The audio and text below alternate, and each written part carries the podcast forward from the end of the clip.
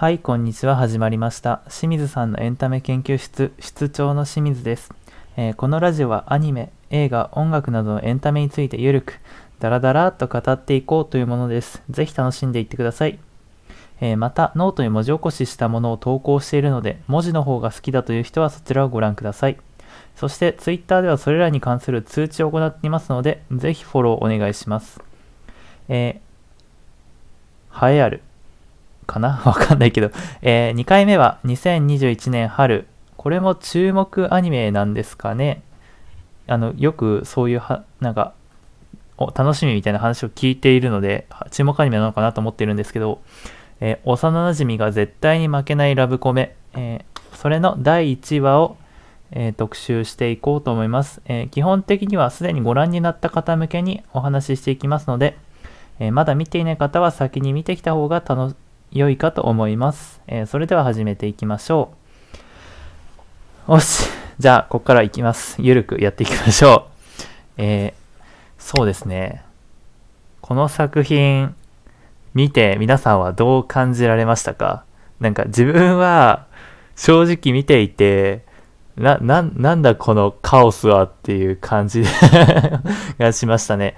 なんというか、その、な、なんだろう。なんか、お、おい、オタクども、こういうのが好きなんやろみたいな設定を、こう、ガンガン詰め込んだ闇鍋みたいな感じがして、なんか、1話だけなんですけど、まだ、見ていて、なんかすごい頭がごちゃごちゃするというか、なんか、なんかそういう話の筋書きみたいな面では、なんか正直なところ、あんまりいい作品だとは思えなかったですね。まあ今の時点での話ですが、ね、やっぱり、あの、あれなんですけど、前回86を見てしまったせいで、やっぱりちょっと作画がねえ、っていう感じがしてしまいますね。まあ、86が桁外れっていう、それだけの話なんですけども、まあなんかちょっとね、うーん、ちょっとさ、あのさ、みたいな 感じがしてしまいますね。あ、それで、えっと、この作品には、えっと、幼馴染の子とを、えっと、よくある、まあ、そのロリ巨乳の幼馴染と、もう一人が、成績優秀の、なんか、大和なでしこみたいな子大和なでしことは違うか。でも、まあ、成績優秀で綺麗な女の子みたいな子が、そのダブルヒロインなんですけど、このヒロイン、えっ、と、ロリ巨乳の子が、水瀬いのりさんが声優をしていらっしゃって、で、この成績優秀な子が、えっ、と、桜彩音さんが声優をされていらっしゃるんですね。もうこの時点で僕からすれば、あ、もうこれはご中佐だと。あ、この作品はご中佐なんだと。あ、ご中佐4期はすでに来たんだと。僕はそう思って この作品を見ています。で、あ、そうですね。あと主人公が、あの、松岡さんなんですよね。あの、キリトとか、あとはなんだろうな。あ、あと、伊之助ですね、最近で言うと。まあ、伊之助とかの松岡さんがやってらっしゃって、あーなんていうかな、よく見るっていう感じですね。なんか、その、正宗くんのリベンジとかでもなんか高校生役をやってらっしゃって、だからなんか、そういう、なんか、よく見る。典型、なんか、まあ、悪く言えば、なんか、量産アニメみたいな感じがすごくしていますね。まあまあまあまあ、そん悪口はここまでにして、えーとりあえず、えーと、順番に、冒頭から順番に見ていこうかなと思います。えーまず最初のシーンですね。えっ、と、主人公、丸が、えっ、と、なんだっけ。あ、そうそうそう。主人公、丸が、えっ、と、夕日を眺めている勝さんに話しかけるところから、話しかけるところからっっていうか、まあ、お話が始まるっていうのとちょっと違うんですけど、まあ、こういうシーンがありますよみたいな最初の印象づけるやつですね。えーと視聴者を引きつけるための。で、なんか、その昔、ノートに投稿されてた記事ですごい好きなんですけど、なんか最近のこういうラノベって、なんか、最初に誰がメインヒロインなんだよって教えなきゃいけないみたいなのがあるらしくて、それが、なんか、なんだ、裸を見てしまったとか、その、押し倒したとか、なんか石鹸をつけるってその人は言ってたんですけど、なんかこういうアニメを石鹸アニメと呼ぶらしいんですね。で、なんか石鹸をつけるって言ってたんですけど、まあこのシーン、この最初の冒頭シーンが、えっと、この、カチさんが、えっと、正ヒロインなんだよっていうことを決定づけるシーンで、まあまあ、いつも通り幼馴染ちゃんの、幼馴染のロリ巨乳ちゃんは、負けヒロインと、まあそういうことですね。でも、この原作者さんは、まあ幼馴染負けヒロインが勝つ作品があってもいいんじゃないかという考えのもときっと作ってらっしゃるんでしょうね。なんか、それは面白いなと思いますね、正直。負け、本当になんか、幼馴染って勝てたことがないんですよね、本当に。不思議な話なんですけど。なんか、オタクくんさ、みたいな、お前ら幼馴染が欲しかったとか言ってるくせにさ、なんか負けヒロインばっか作りやがってみたいな、そのね、なんか感じはするんですけど、まあ、そこのね、そこに、その伝統に一石を投じてくれる作品にな、なるんですかね。僕わかんないですけど。それで、えっ、と、このカチさんは小説家をしてらっしゃるっていうことが最初に分かりますね。それでなんか、小説面白かったよって言うと、この丸くんに笑いかけてくれたみたいな。なんかもう、もう惚れてんじゃね？みたいな。あ、これ脈ありなんだっていうのを視聴者に知らしめるシーンですね。な、な、な、なんかさ、これ都合いいよな、これ。僕こういう、なんか、なんていうの、なんか都合、都合良くないみたいな。最初からみたいな。まあ、あ、ちょ、ちょ、ちょ、黙っておきます、これ以上は。なんか都合、いや、ちょ、もう、もういいっす。はい、行きましょう。えー、っと、それで、えっと、教室のシーンか。文化祭の、なんか、あれなんですかね。その準備時間みたいな感じなんですかね。あ、で、これやばくないっすか？なんか、え、普通にさ、これ意味不明だと思いませんでした？なんか高校1年生の芥見賞、まあこれ芥川賞ですね。芥川賞受賞美人女子高生がグラビアをやるとかいう、何これ？カオスかよ。なんか、え、え？みたいな。なんか、小説家が思いつく属性全部乗っけてみましたみたいな。なんだそれっていう感じじゃないですか、これ。なんかもうこの辺から僕は、え、え？みたいな。なんか、そうですね、不、不思議、え、マジかよみたいな。なんか、これ盛りすぎじゃね？えなんか、手が届かないっていうより変なやつみたいな感じになっちゃってるんじゃないかなって思いますね。で、えっと、この後出てくる、えっと、主人公、まるくんの親友かな多分。親友ポジの甲斐哲彦くんがいて、あなんかこういういいっすよね。なんか、主人公のことを分かってくれる、カスな友人みたいな。こういうポジ。なんか、普段はゴミくずなんだけど、一番大事なポ、その場面では、なんか適切なアドバイスをしてくれるみたいな。なんかこれはやっぱ好き。これはね、いい、いいな、作者分かってんだっていう感じですね。うん。これはほんと好き。えー、っと、それで、あれですね。えー、っと、そうか。そんで、えっと、このカイ君と揉めてる時に、カチさんが来るというシーンですね。で、カチさんと少しお話ししていると、後ろの男子たちがグラビアそのカチさんのグラビアを見ていて、この E カップとか、なんかそういう話をしてるんですけど、それを見て、なんか、そのエッチい人が嫌いなのって言うんですけど、いや、お前なって、お前グラビア出てるやつが言うことじゃないよって。いやさ、って、小説家グラビア出る必要ないからみたいな。それがね、もしアイドルとかでね、いやいやね、グラビア出るしかないとかそういうのだったらわかるけどね、みたいな。小説家好き勝手グラビア出といてエッチーの嫌いとか言ってんじゃねえよみたいな。意味わかんねえんだけど、みたいな。もうここで、もうこの辺でちょっと、ううっていう感じですね。そう、ね、なんだっけ、成績優秀、芥川賞、あそう。グラビアアイドルっていうなんか盛りすぎじゃね？みたいな。そんでえっ、ー、とあれですね。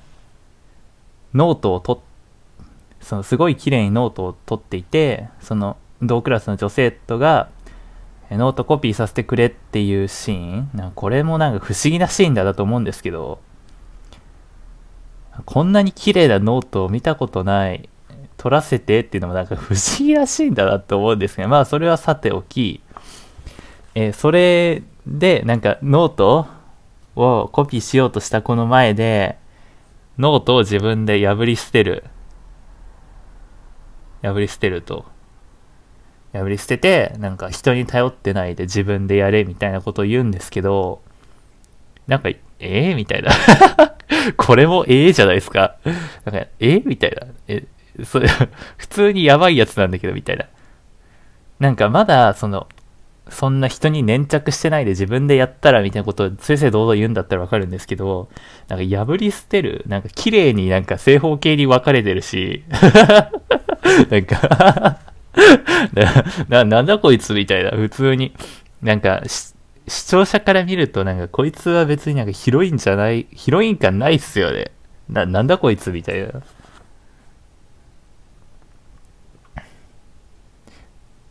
あそれでなんか、このノート、破れたノートを作り直してるんですかね。この後のシーンで。な、謎ですね、マジ。普通にそんで泣いて、ね、主人公もそれになんか、ああ、みたいな顔して、え、何これ？みたいな。かん、え、なんかすげえ悪口ばっか言ってる。いいとこも探さなきゃ。やばいやばいやばい。えー、っと、えー、それで、えー、っと、文化祭の準備なのかな？相変わらず。に、そこに、えっと、あれですね、幼馴染ちゃんですね。えー、志田黒葉ちゃんが来て、教室に来て、みたいな。志田黒葉ちゃんとはどうなん？みたいな友人の会が行ってきて、まあなんか喧嘩したのか？みたいな話ですごい来るんです。これ、あ、まあちょっとまた悪口になっちゃう。この志田黒葉ちゃんさ、やばくない？いやなんか、最後の方で、そのクローバーが名前の由来だからみたいなことを言ってるんですけど、普通に高校生にもなって髪、クローバーの髪留めしてるやつやばいやつだから。普通に。やばいやつ。絶対やばいって。どうも、ほんとやばいって。多分やばいやつ。で、まあこのね、まあ、優しいね、お姉さんっていう感じですね。ママーっていうやつですね。ロリ巨乳のママっていうなんかもうオタクくんの欲望全部乗せみたいな キャラ、このキャラも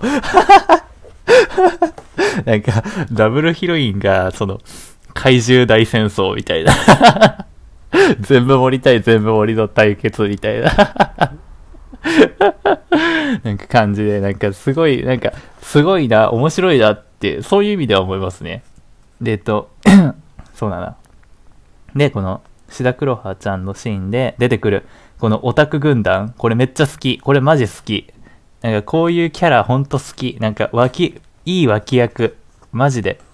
こういうのがいると、なんか、そのキャラ、ストーリーのテンポが良くなって、本当に、なんか楽しく見てられますね、やっぱり。で、えっと、ここで、志田黒葉ちゃん、ん？黒葉ちゃんの告白を振ったっていうことがわかるっていうシーンですね。で、なんだっけ？あ、そうか。ここで、そうだね。振ったっていうことで、えー、黒羽ちゃんは、まあ、あれは、その、その、いたずらだから気にしないでって言うんですけど、まあ、本当は、みたいな感じのシーンですね。で、なんかこ、こっからも怒涛の展開っすよね。なんか。これで、なんだっけもう一人のヒロイン、えー、カチさんが、なんだっけ忘れちゃった、名前。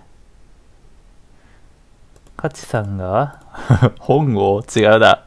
ほ、本、忘れちゃった ちょ、ちょっと待ってね。ちょっと待ってね。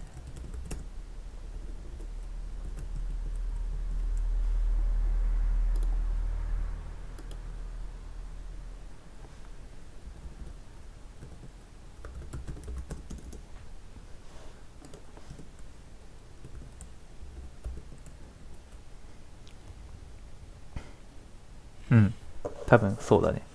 えっ、と、安部くんかな？安部くんと、カチさんが付き合ったみたいな話で始まるが、そっからなんか唐突に、唐突に、なんか怒って、なんか主人公が、眼内して なんか帰るとか言って帰るっていうシーンなんですけど、怒涛の展開だなっていう感じですよね。これで、えっ、と、あ、そうそう、河川敷で、その、落ち込んでる丸くんなんですけど、そこに、えっ、ー、と、黒羽ちゃんが来て、ま、なんか、もう、あ、もう、もう典型、典型って感じ。この、もうね、あの、ママっていうやつですよね。そのお、おっぱい押し付けて、よしよしってやるシーン。そう。そんでなんか、ここでマル君は、本当は、あれは冗談なんかじゃなくて本気だったんだろうっていうことを言って、まあ、なんかそうやって優しくしてくれるから好きみたいな。黒羽ちゃんもそういう感じ。なんかそんな都合よくいかねえだろ。なんかそういうこと思っちゃいけないんですかね、こういうアニメ見るときって。なんか なんか、そのリアリズム、なんか現実に引き戻されちゃうんですよ、僕で、あんまりあれだと。えー、それで、えっ、ー、と、まあ、カチさんか、カチさんに振られた、振ってねえけどな、みたいな。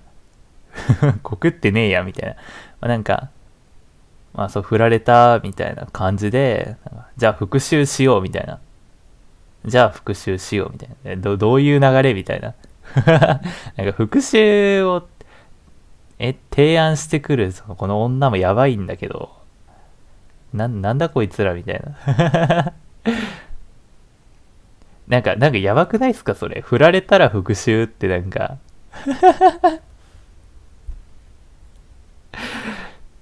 な、なんか、そうっすよね。なんかストーカーにも似た何かを感じますよね。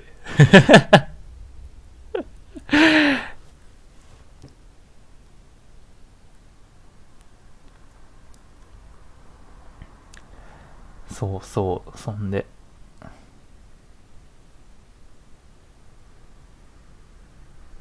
ああ、そうそう。これで、まあ、復習をしようということになるわけですね。それで、なんか、家でカレー食ってる時に、なんか安部くんがテレビに映ってることがわかると。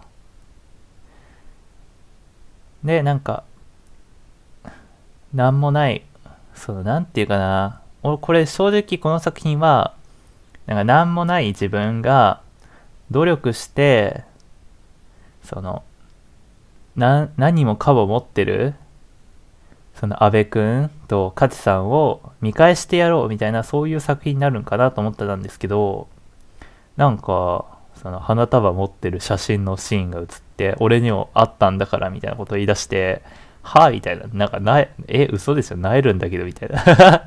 まだ分かんなかったですよね、この時点では。それで、えっと、まあ、こっからは、あれっすよね、なんか、萌えラノベ、典型みたいな、なんか、エッジシーンがあればあるだけいいみたいな感じですよね。で、なんかこの、どうやって復習しようかみたいな会議があって、この黒羽ちゃんと、なんか、カチさんのそのキープだったんだろうから、丸くんは。なんかそのキープを他の女に取られたみたいなので、なんか嫉妬させてやろうみたいなことを黒羽ちゃんが提案して、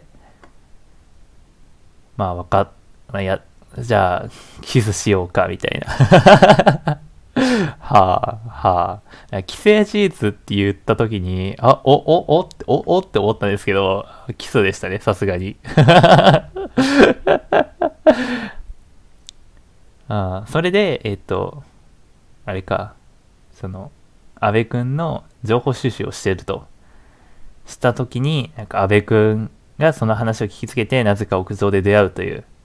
で、なんか天才子役の丸くんみたいな感じで、あ天才子役なんだ、みたいな。な、なんだろうな、これ、す、ほんと救えねえなと思って。なんかさ、どう、どう、どう思います？皆さんは。なんか、主人公は本当に、その何にも持ってないとか、主人公は、まあ、才能はあるんだけど、みんなにすごい見下されてて、最初の時点では劣等生みたいな、そういう作品が、そういう主人公がこう、努力でちょっとずつこう、上がっていくっていう作品がやっぱり面白いなと思うんですよ、基本的には。まあ、一一部、そうだな、その妖術とかは、その頭脳戦だとかでちょっとまた話は違うんですけど、基本的にはそうだと思ってるんですよ。だからなんかこう、なんかこの1話時点で主人公は全て持ってるみたいな、このナロー系的な設定が出てきちゃうと、あ、なんかなーっていう感じがしちゃいますね、自分は。まあ、皆さんはどうかな？ちょっと、もし自分もそうだという意見の方がいらっしゃったら、あの、いつでもレター送っていただけると嬉しいです。まあ、まあ、僕、自分だけっていう説もありますけどね 皆さんは全然ひねくれてなくて、そんなこと思ったことないっていう。で、えっと、このエンエンドロールっていうか、これオープニングですね、多分、本来でしたら。で、このオープニングで、声優のね、キャスト一覧にね、しぐれういって書いてあるんですよ。この、ぜ、幼馴染が絶対に負けないラブコメの、えー、原作でのイラストを担当してらっしゃるしぐれうい先生。まあ、今だと VTuber で有名ですね。この VTuber のしぐれ、VTuber じゃないや、あの、うい先生、VTuber って紹介されたことを気にしてらっしゃったんで、イラストレーターのしぐれうい先生が、なんかイラ、キャストで出てるらしいんですよ。で、必死に探したんですけど、分かったんですね、ついに。えっ、ー、と、5分あたりですね、確か。5分かな？多分。そうそう。多分5分あたり。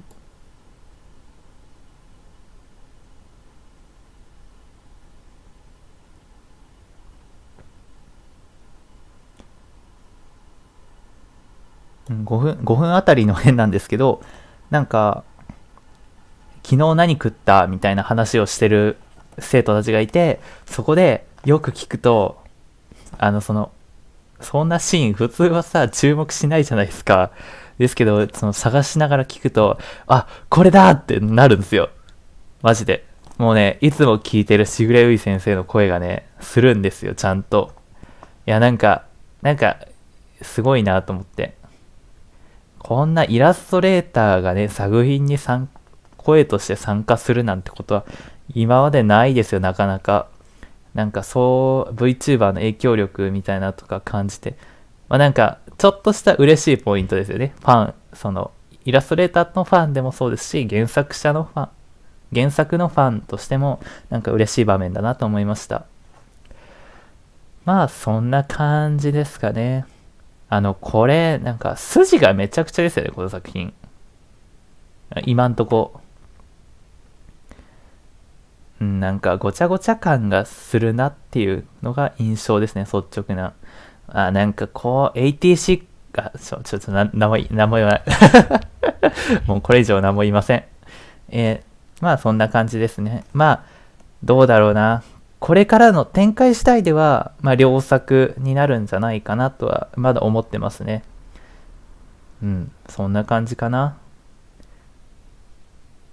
うーん、まあね、難しいとは思うけど はい、えー、じゃあこの辺で、えっ、ー、と、今回は終わっていこうかなと思います。えー、何でしたっけ？